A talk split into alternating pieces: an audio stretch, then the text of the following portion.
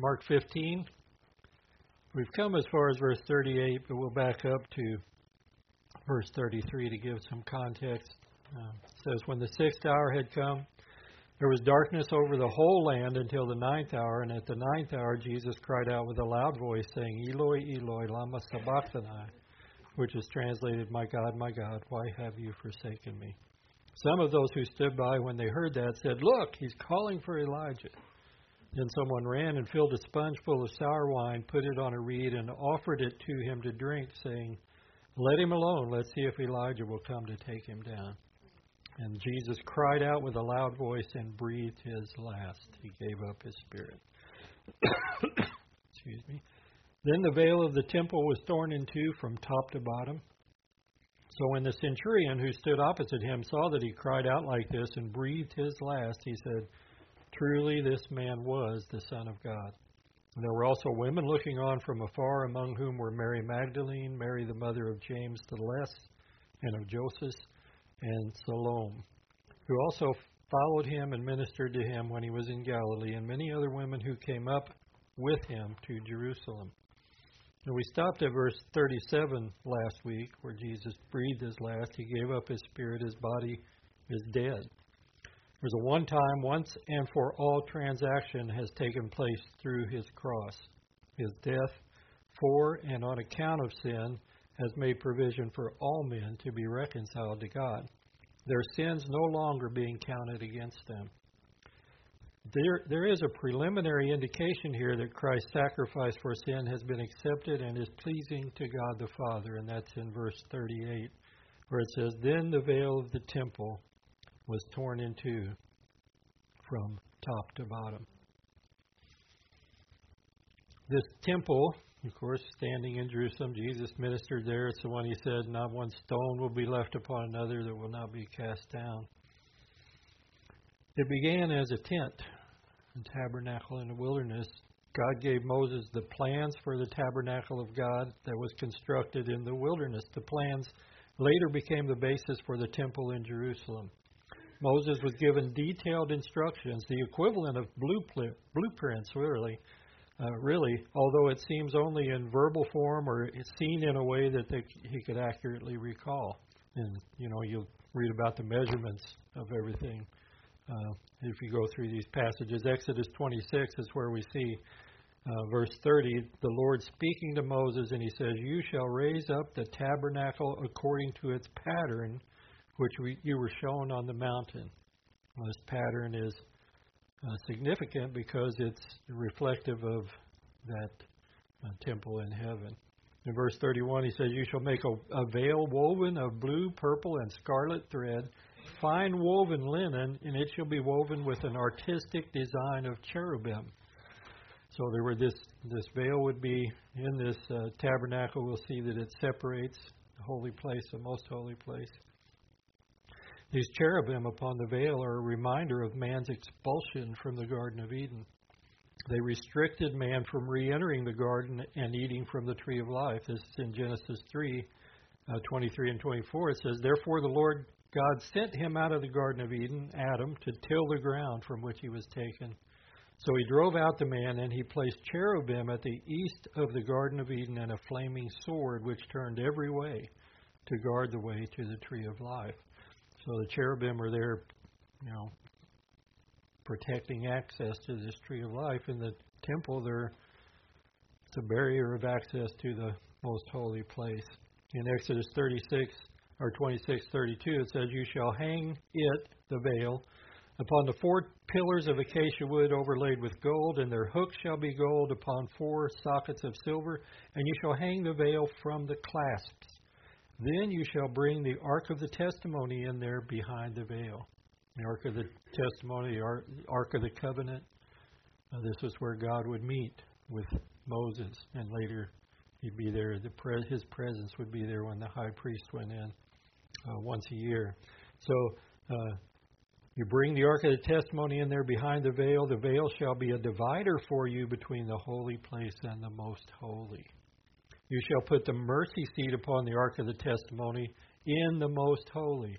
Now, the mercy seat, now this was just a golden lid that went upon the top of the ark of the covenant, and it had cherubim on it, that whose wings overshadowed the mercy seat.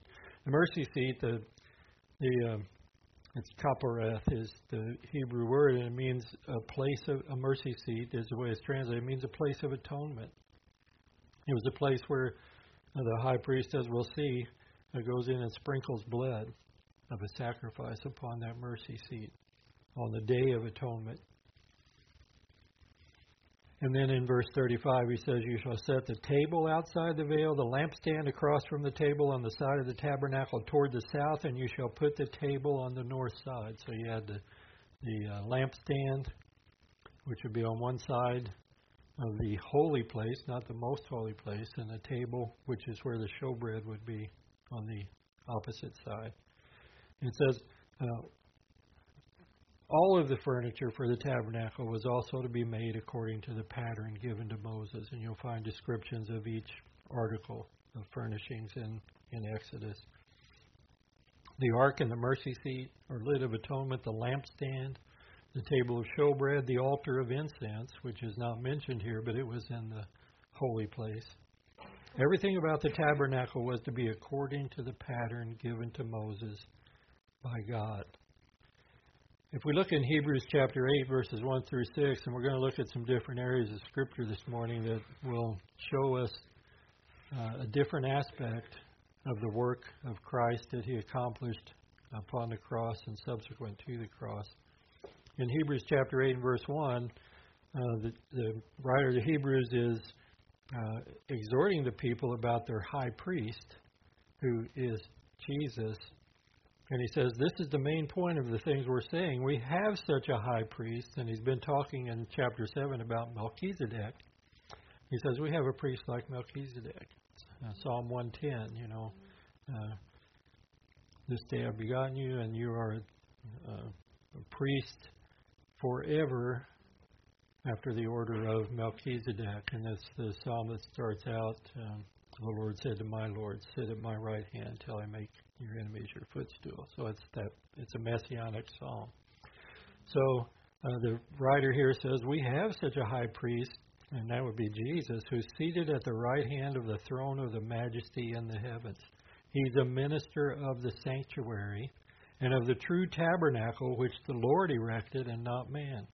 For every high priest is appointed to offer both gifts and sacrifices, and we're told Melchizedek was priest of the Most High God. Therefore, it's necessary that this one also have something to offer, that is, Jesus. For if he were on earth, he would not be a priest, since there are priests who offer the gifts according to the law. Jesus wouldn't have been a priest on the earth because he wasn't of the tribe of Judah, nor Le- he wasn't uh, a family of Levi or, or the family of Aaron, so he wasn't qualified to be a high priest according to the law. But he was appointed a priest according to the order of Melchizedek, which far preceded the law. So there are priests who offer the gifts according to the law who serve the copy and the shadow of the heavenly things. So we're seeing that pattern, that copy, shadow, as the tabernacle was built. As Moses was divinely instructed when he was about to make the tabernacle, for he said, that is, God said, See that you make all things according to the pattern shown you on the mountain. But now he, Jesus, has obtained a more excellent ministry inasmuch as he is also mediator of a better covenant. So he's got a better ministry, a better covenant, which was established on better promises. And of course, this is a reference to the new covenant. Back in Mark 14:24, where we read, uh, Jesus said to them, "This is my blood of the new covenant, which is shed for many." So this veil separated the two areas of the tabernacle and later the temple into the holy place and the most holy place, or the holy place and what we call the Holy of Holies. You've heard that expression. Hebrews chapter 9 and verse 1, he says, Then indeed, even the first covenant had ordinances of divine service and the earthly sanctuary, for a tabernacle was prepared, the first part in which was the lampstand, the table, and the showbread, which is called the sanctuary.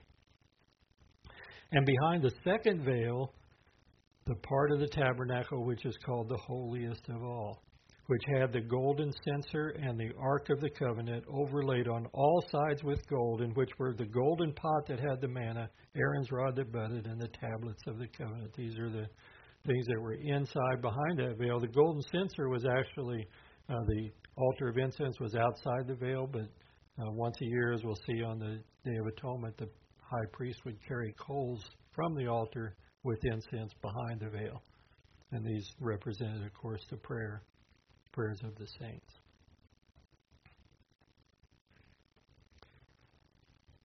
The altar of incense, the rising smoke representing the prayers of the saints, was just outside the veil, but the high priest would enter the Holy of Holies with coals from the altar of sacrifice and incense and blood for atonement once a year. In verse 5, it says, Above it were the cherubim of glory overshadowing the mercy seat. And this guy says, Of, of these things we cannot now speak in detail. He had other things he needed to get onto. So. He said, now, now when these things had been thus prepared, the priest always went into the first part of the tabernacle performing the service. They maintained the lampstand. These were on a daily basis. The table of showbread, which the bread was replaced once a week. Uh, showbread, that's our English word, but it, it's the bread of the face or the bread of the presence. And there were these 12 loaves, and those represented the 12 tribes before the Lord and then burning incense upon the altar of incense morning and evening each day.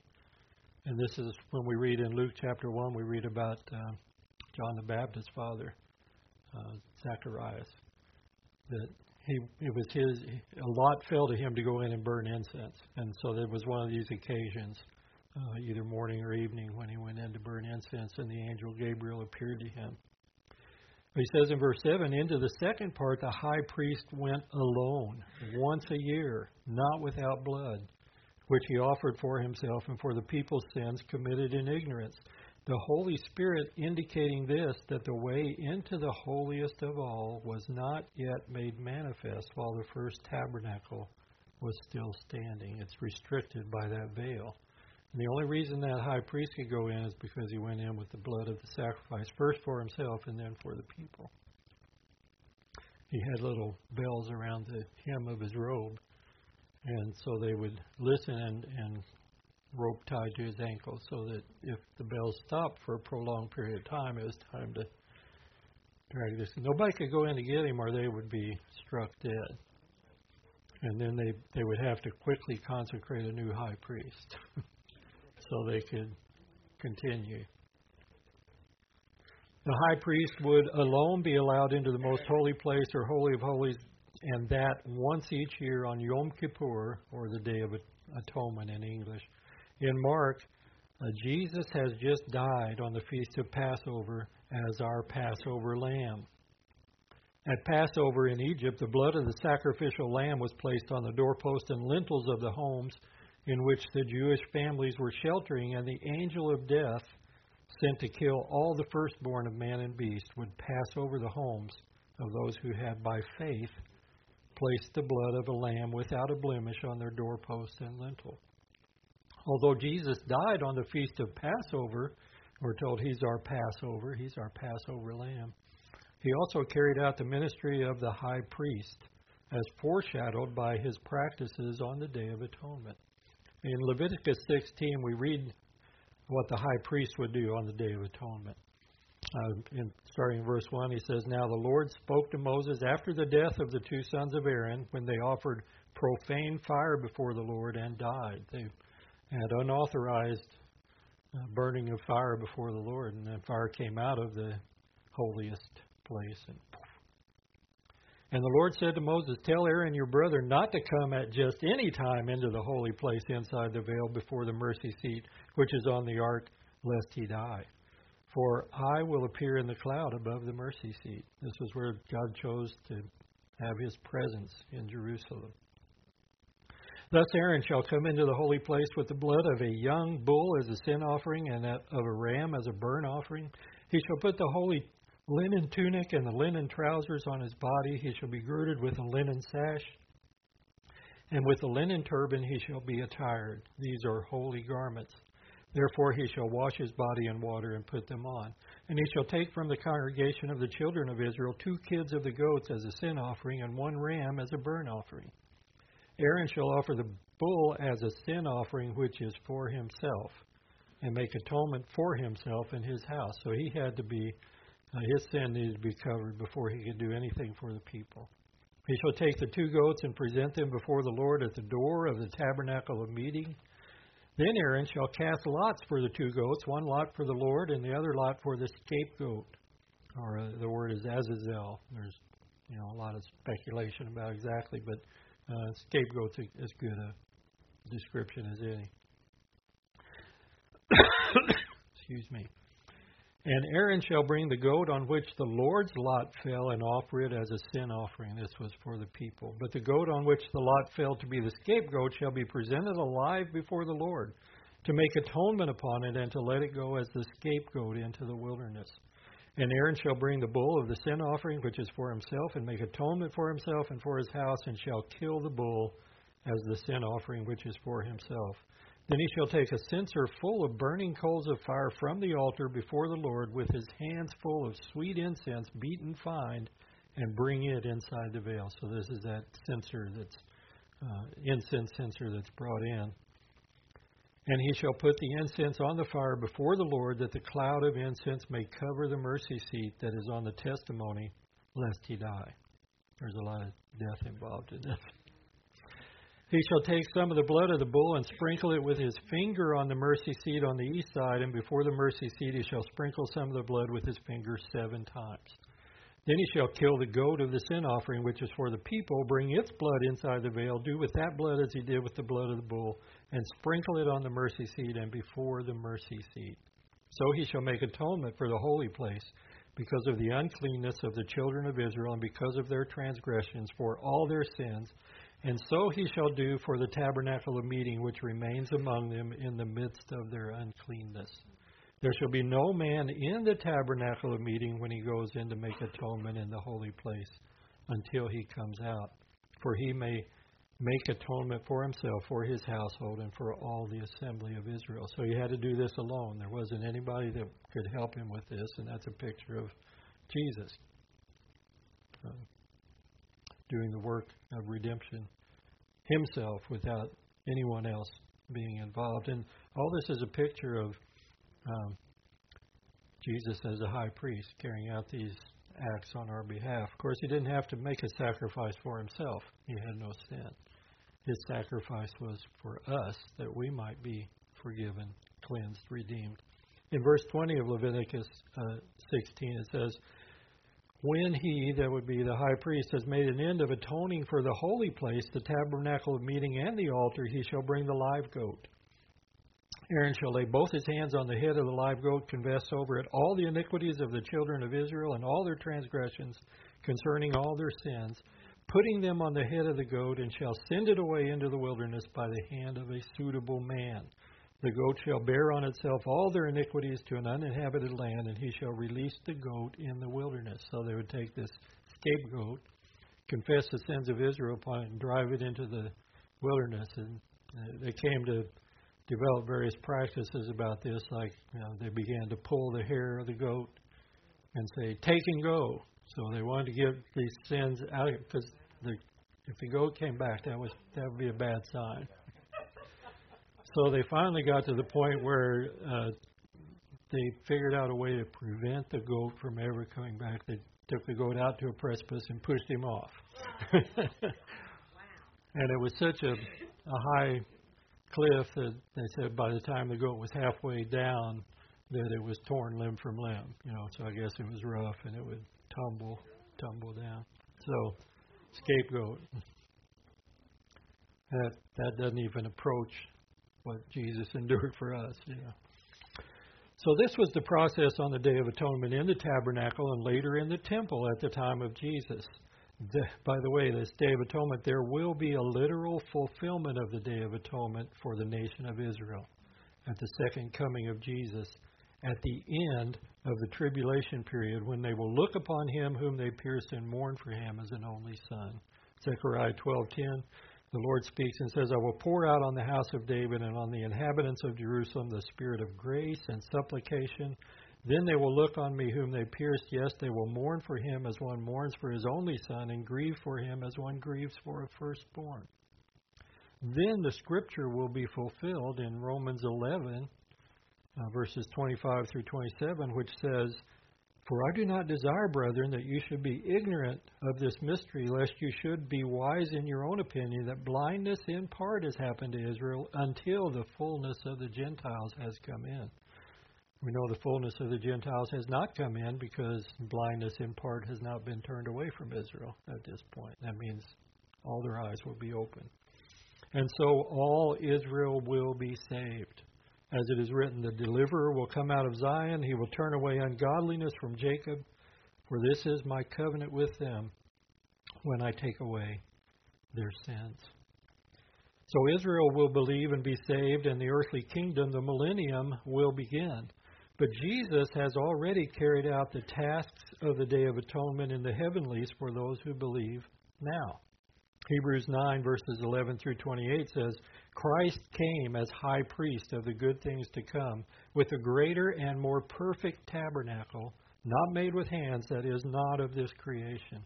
Not with the blood of goats and calves, but with his own blood, he entered the most holy place once for all, having obtained eternal redemption. He, did, he didn't have. He doesn't have to do it every year. His blood was such that it was cleansing eternally. He, have, he has obtained eternal redemption through this one act. For if the blood of bulls and goats and the ashes of a heifer sprinkling the unclean sanctifies for the purifying of the flesh, how much more shall the blood of Christ, who through the eternal Spirit offered himself without spot to God, cleanse your conscience from dead works to serve the living God? For this reason, he's the mediator of the new covenant by means of death for the redemption of the transgressions under the first covenant, that those who are called may receive the promise of the eternal inheritance. For the, where there is a testament, there must also of necessity be the death of the testator. Changes the picture a little bit. You know, actually, when it speaks of the new covenant, words of covenant here, it's the same word that's translated testament but in English they changed it from covenant to testament, uh, like a last will and testament, where someone would write it out and then you know it's not in effect till the person dies. Right?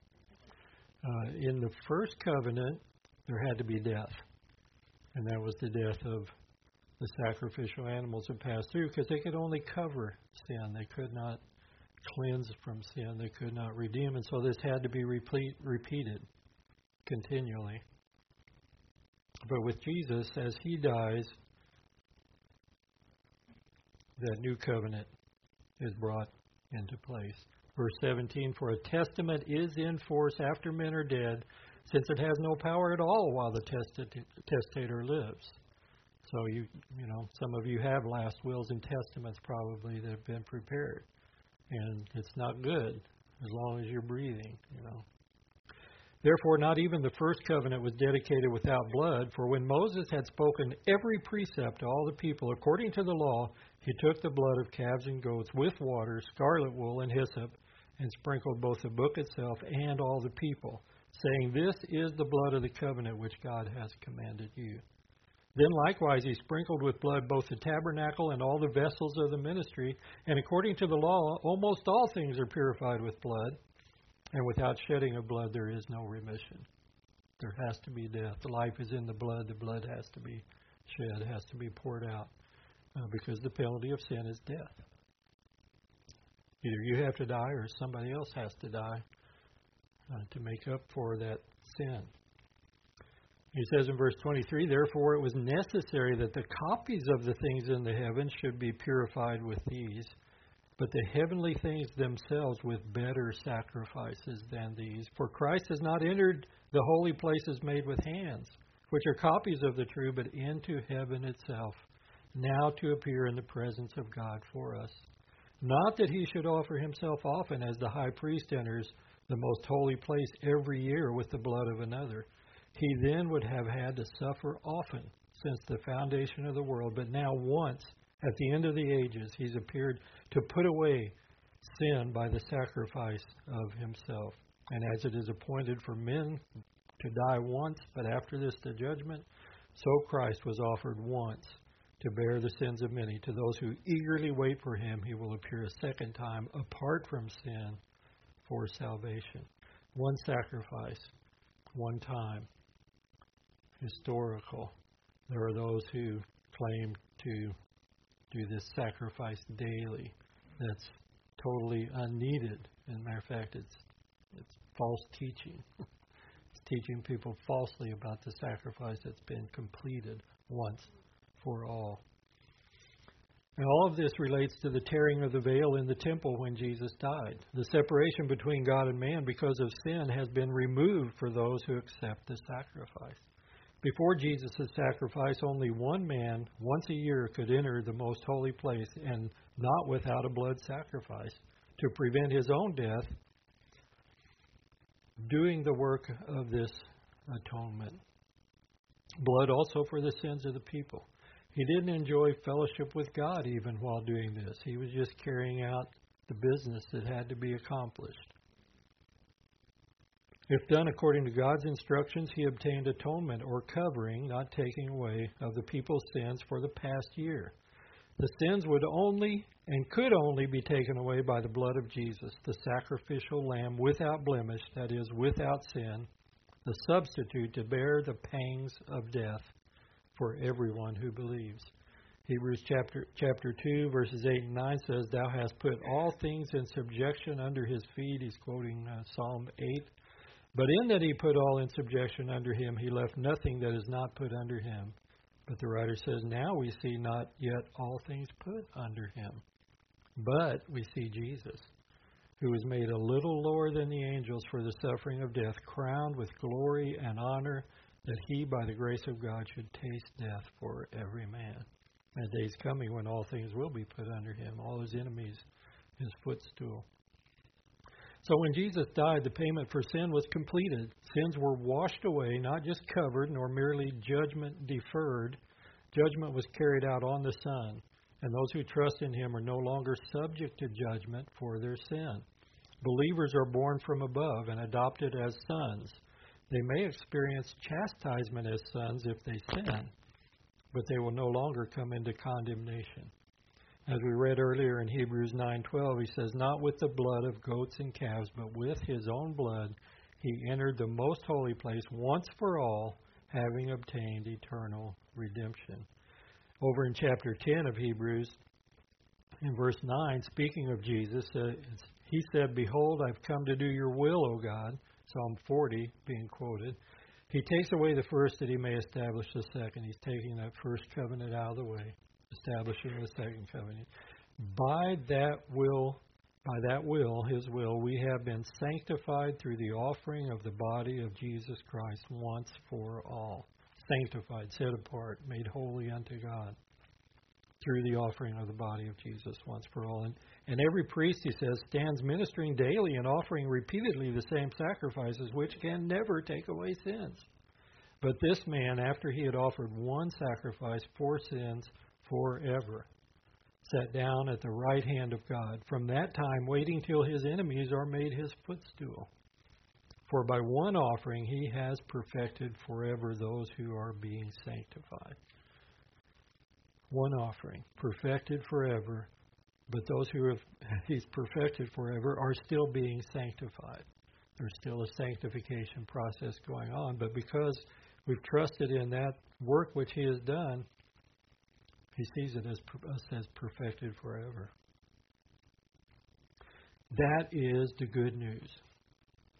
And by this offering, he brought about the rending of the veil of the temple. The message is that the way into the presence of God has been obtained for all who believe. The ministry of our high priest, the ministry of, of our high priest purchased for us forgiveness of sin and fellowship with God in his very presence.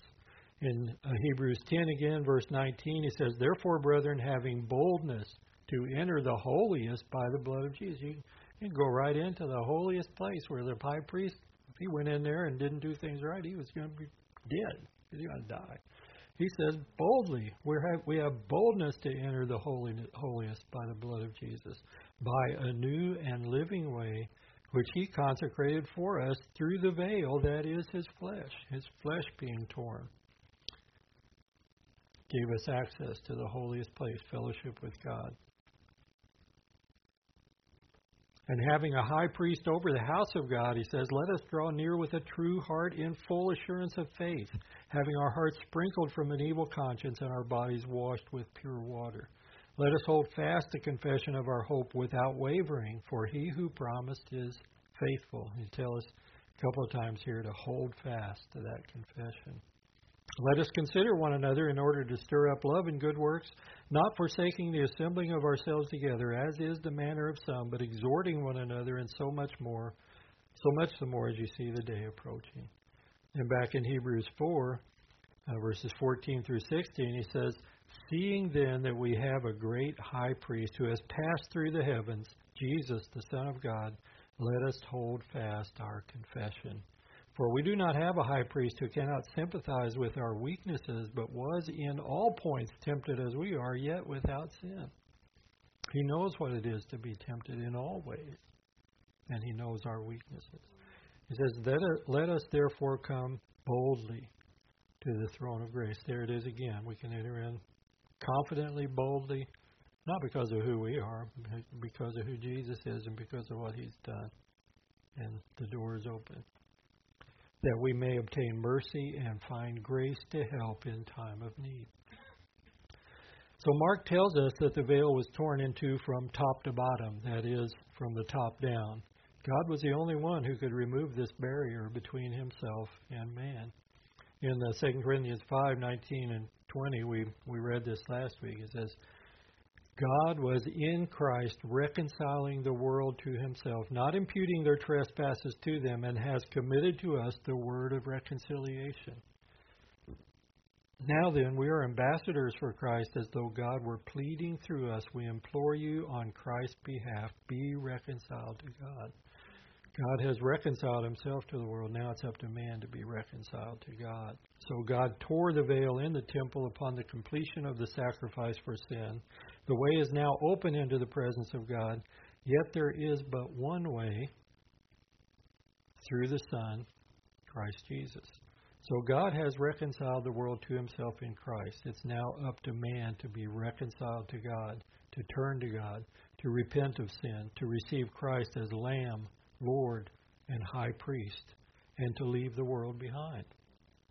Still in the world, but no longer of the world, as he was in, but not of the world. Sanctified, separated to God by the blood of Jesus, and unto the service of God.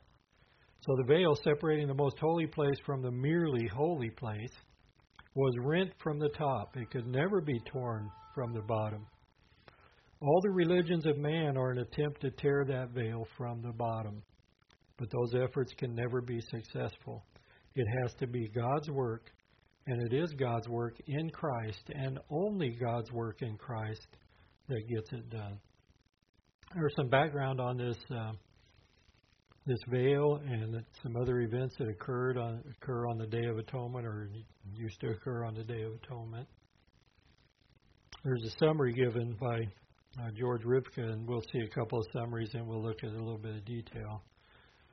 And uh, I'll put a disclaimer in here, a caveat that um, you know these things are not scripture; they're not God breathed as scripture is. The things I'm sharing now are true according to historical sources, but not authoritative as scripture is. Uh, but some of this information is quite fascinating, to say the least. It's it's really amazing especially given the source from which it comes. But uh, George says the New Testament records or records that when Yeshua, Jesus, died, there was a great earthquake, and that's in, in Matthew, and the veil of the temple was torn in two. The size of this gigantic veil is not recorded in the New Testament, but we read from other sources that it was roughly 60 feet long, 30 feet wide, with multiple woven layers the thickness of a man's hand. So across this way. Four or five inches, maybe. Maybe if a big hand, six inches. It was hung on a crossbeam stone. This is in the the uh, temple, and the tabernacle was hung on those posts. Um, but the, in the temple, it was hung on a crossbeam stone, a lintel that was over 30 feet long and weighed more than 30 tons. It was not an easy cloth to tear, says George. Jerome, a fourth century church father, writes concerning the tearing of the veil that not only was the veil torn, but the great earthquake had also caused the lintel of the temple to be broken in two. In fact, it seems that the breaking of the lintel was what caused the veil to be torn in half from top to bottom, since the veil hung down from the lintel.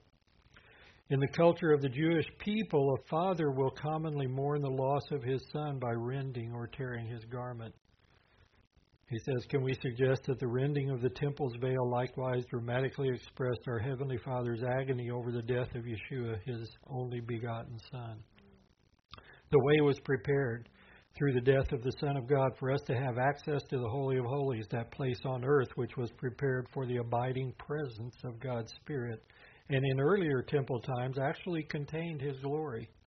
In the death of the Messiah Yeshua, every barrier and obstacle, even a 30 ton stone that needed to be broken, was removed to make a way for us to have an intimate relationship with the Father.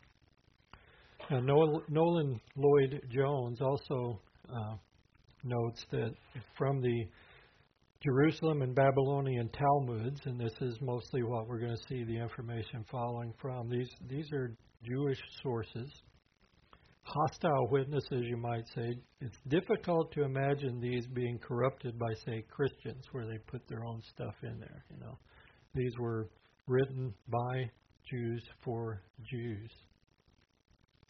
Well, the Jerusalem and Babylonian Talmuds tell us that every night for 40 years, the destruction of the temple, uh, I'm sorry, every night for 40 years before the destruction of the temple, the middle or chief light on the golden candlestick, and, you know, we tend to translate these candlesticks because that goes back to the King James, and uh, this was a lampstand. It was, you know, there are no candles involved. It's oil and wicks. Uh, but because that went out of phase and all they knew was candlesticks, you know, that's that's how this got translated. So anyway, this light on the golden lampstand would simply go out for every night for 40 years before the destruction of the temple. And the great brass temple gates, which were closed each evening, were seen to swing open every night of their own accord. Josephus tells us that these doors were so massive that it took 20 men to close them.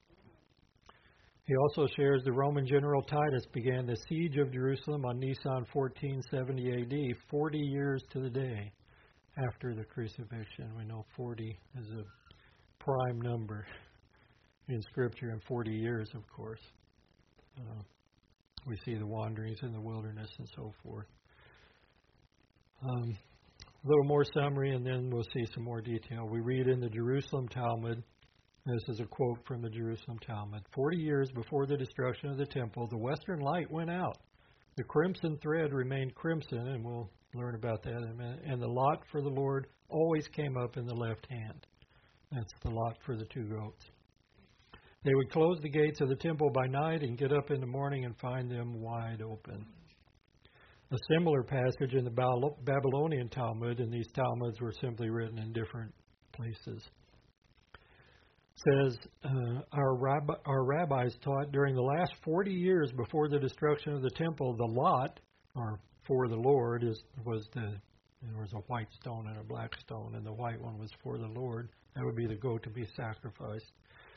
Forty years before the destruction of the temple, the lot did not come up in the right hand, so the no white stone, nor did the crimson colored strap become white, nor did the westernmost light shine and the doors of the Hekel or the temple would open by themselves. So these sources agree with each other. This information can also still be found in the Jewish Encyclopedia if you look online, and, and in the Mishnah, which are more modern sources. Uh, several miracles, they call them miracles, are associated with the Day of Atonement ritual practiced in the Second Temple, that is, at the time of Jesus. This this is the way things were done and carried out. So this this is some of the, the details. We have the miracle of the lot, and this is where they cast lots to see which goat would be killed, which one would be turned loose. Says the first of these miracles concerns a random choosing of the lot which was cast on the Day of Atonement or Yom Kippur. The lot chosen determined which of the two goats would be for the Lord and which goat would be the Azazel or scapegoat. During the 200 years before 30 AD, when the high priest picked one of the two stones, uh, again, this selection was governed by chance, and each year the priest would select a black stone as often as a white stone. But for 40 years in a row, beginning in 30 AD, the high priest always picked the black stone. The odds against this happening are astronomical. He gives 2 to the 40th power. In other words, the chances of this occurring are 1 in approximately 1 trillion 99 billion 511 million 627,776, or over a trillion to 1. By comparison, your chances of winning your state, local, state, or municipal run cash lottery would be much more favorable. The lot for Azazel, the Blackstone, contrary to all the laws of chance, came up 40 times in a row from 30 to 70 AD. This was considered a dire event and signified something had fundamentally changed in this Yom Kippur ritual. The casting of lots is, is also accompanied by yet another miracle, which is described next, and that's the miracle of the red strip. The second miracle concerns the crimson strip or cloth tied to the Azazel goat. A portion of this red cloth was also removed from the goat and tied to the temple door.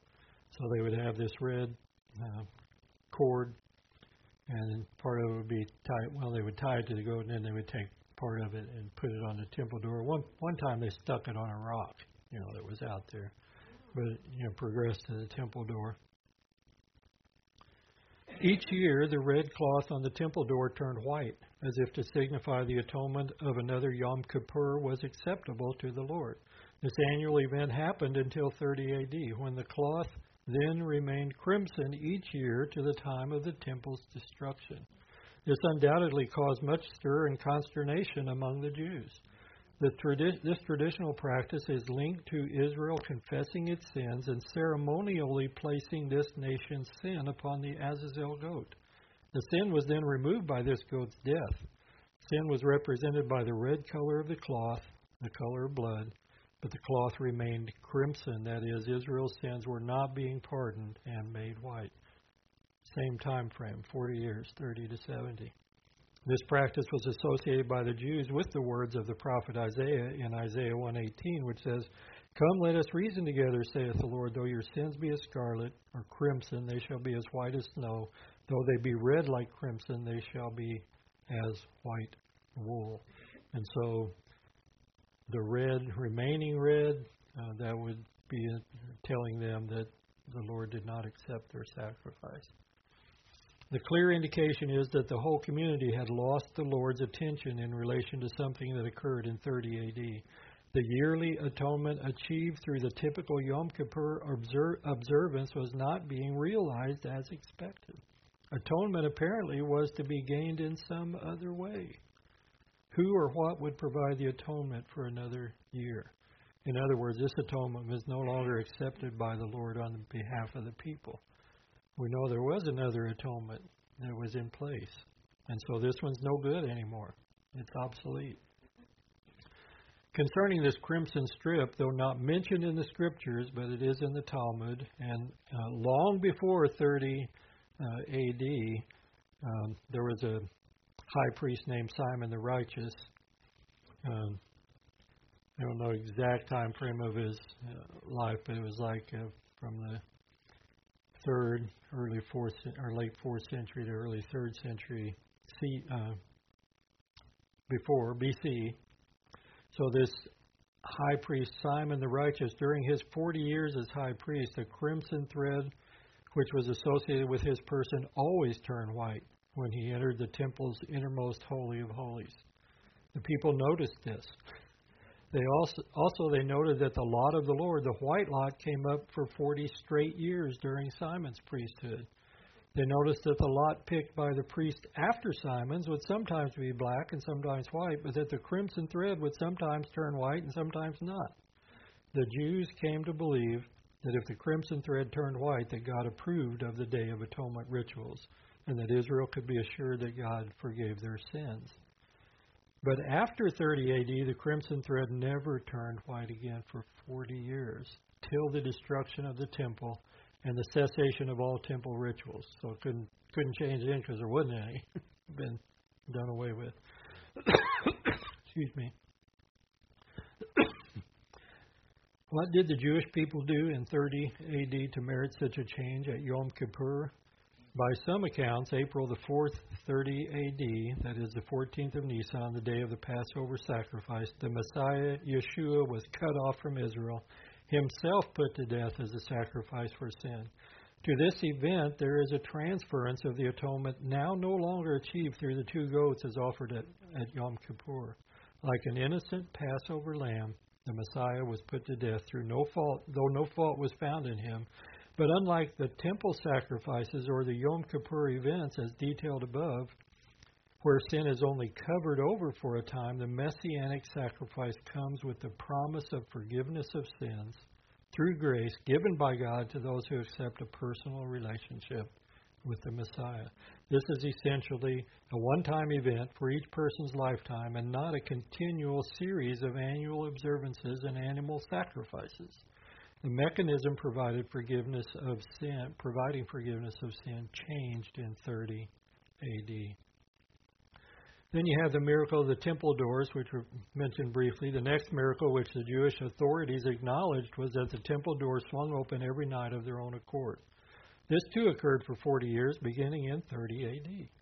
The leading Jewish authority of that time, Yohanan ben Zakkai, declared that this was a sign of impending doom that the temple itself would be destroyed. The Jerusalem Talmud states, uh, said Rabban Yohanan ben Zakkai to the temple, O temple, why do you frighten us? We know that you will end up destroyed. For it has been said, Open your doors, O Lebanon, that the fire may devour your cedars. And a lot of the temple, you know, had cedars from Lebanon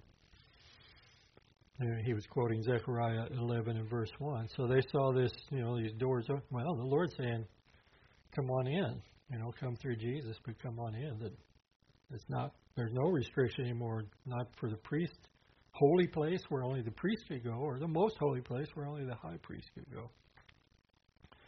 Yohanan ben Zakkai was the leader of the Jewish community during the time following the destruction of the temple in 70 AD when the Jewish government was transferred to Jamnia, some 30 miles west of Jerusalem.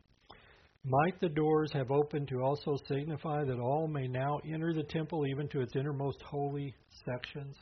The evidence supported by the miracles described above suggests the Lord's presence had departed from the temple. This was no longer just a place for high priests alone, but the doors swung open for all to enter the Lord's house of worship. Finally, the miracle of the temple menorah, the lampstand. The fourth miracle was that the most important lamp of the seven candlestick menorah in the temple went out and would not shine. Every night for 40 years, over 12,500 nights in a row, the main lamp of the temple or the lampstand, uh, the menorah, it went out of its own accord. No matter what attempts and precautions the priest took to safeguard against this event a man named uh, Ernest Martin says, In fact, we're told in the Talmud that at dusk, the lamps that were unlit in the daytime, which was the middle four lamps, uh, remained unlit, while the two eastern lamps normally stayed lit during the day. Well, they were all to be relit from the flames of the western lamp, which was a lamp that was supposed to stay lit all the time. It was like the eternal flame that we see today in some national monuments. The western lamp was to be kept lit at all times. For that reason, the priest kept extra reservoirs of olive oil and other implements in ready supply to make sure that the western lamp, under all circumstances, would stay lit. But what happened in the 40 years from the very year Messiah said the physical temple would be destroyed? Every night for 40 years, the western lamp went out and this in spite of the priest each evening preparing in a special way the western lamp so that it would remain constantly burning all night. Again, the odds against the lamp continually going out are astronomical. Something out of the ordinary was going on. The light of the menorah, representing contact with God, His Spirit, and His presence, was now removed. This special demonstration occurred starting with the crucifixion of the Messiah. It should be clear to any reasonable mind that there is no natural way to explain all these four signs connected with the year 30 AD, the only possible explanation has to be supernatural. You look at the enormous odds against each one of these occurring individually and then combine them together. After 30 AD and the death of the Messiah, great trouble and awesome trials began to come upon the Jewish nation. Yeshua himself foretold it as he was led away to be crucified. Yeshua warned the women of Jerusalem in Luke 23 28 through 31. But Jesus, turning to them, said, Daughters of Jerusalem, do not weep for me, but weep for yourselves and for your children. For indeed the days are coming in which they will say, Blessed are the barren wombs that never bore, and breasts which never nursed. Then they will begin to say to the mountains, Fall on us, and to the hills, Cover us. For if they do these things in the green wood, what will be done in the dry? So when we take an objective look at the events of 30 AD, who can doubt that it was indeed the true year of the crucifixion and resurrection of the true Messiah God sent to Israel? Who can deny that he is the one and only true Messiah? Who else has fulfilled all the prophecies of the Old Testament, including the amazing prophecy of Daniel 9 and the 70 weeks, coming at the very year predicted for the Messiah to appear? From 30 AD to 70 AD, God, in his long suffering, gives Israel 40 years to repent and turn to him and gives, him, gives them these signs before the destruction of the temple and dis- dispersion of the Jewish people throughout the world. Titus's armies began the siege of Jerusalem, resulting in the destruction of the city and Herod's temple, as prophesied by Jesus 40 years to the day from the crucifixion. If we look then at Mark 15 and verse 39, we're told, when the centurion who stood opposite him saw that he cried out like this and breathed his last, he said, Truly this man was the Son of God. This centurion had been taking in all the events of the crucifixion and was, and was aware of the supernatural nature of all that was taking place, three hours of darkness, and the behavior of Jesus while on the cross. No man ever died like this man. That's what this centurion saw. No man was ever conceived like this man. No man ever lived like this man. No man ever taught like this man. No man ever spoke like this man. No man ever died like this man. No man was ever raised from the dead like this man. In verses 40 and 41 of Mark 15, it says, There were also women looking on from afar, among whom were Mary Magdalene, Mary the mother of James, the less, and of Joseph and Salome, who also followed him and ministered to him when he was in Galilee, and many other women who came up with him to Jerusalem. As is often the case, the women were the most faithful in following Jesus. They looked on from afar, I don't believe out of fear, but out of distress, not being able to take it if they were up too close. We know from John's Gospel that he and Mary were also present at the cross. Uh, in addition, Matthew says that uh, the mother of James and John, Zebedee's mom, was there. Many think her name was Salome. In uh, verses 42 through 47, then we find the burial of Jesus. Says, Now when evening had come, because it was the preparation day, that is, the day before the Sabbath, Joseph of Arimathea, a prominent council member who was himself waiting for the kingdom of God, Coming and taking courage, went into Pilate and asked for the body of Jesus. Pilate marveled that he was already dead, and summoning the centurion, he asked him if he had been dead for some time. So when he found out from the centurion, he granted the body to Joseph. And then he brought fine linen, took him down, wrapped him in the linen. He laid him in a tomb which had been hewn out of the rock, and rolled a stone against the door of the tomb. And Mary Magdalene, Mary the mother of Joseph, observed where he was laid.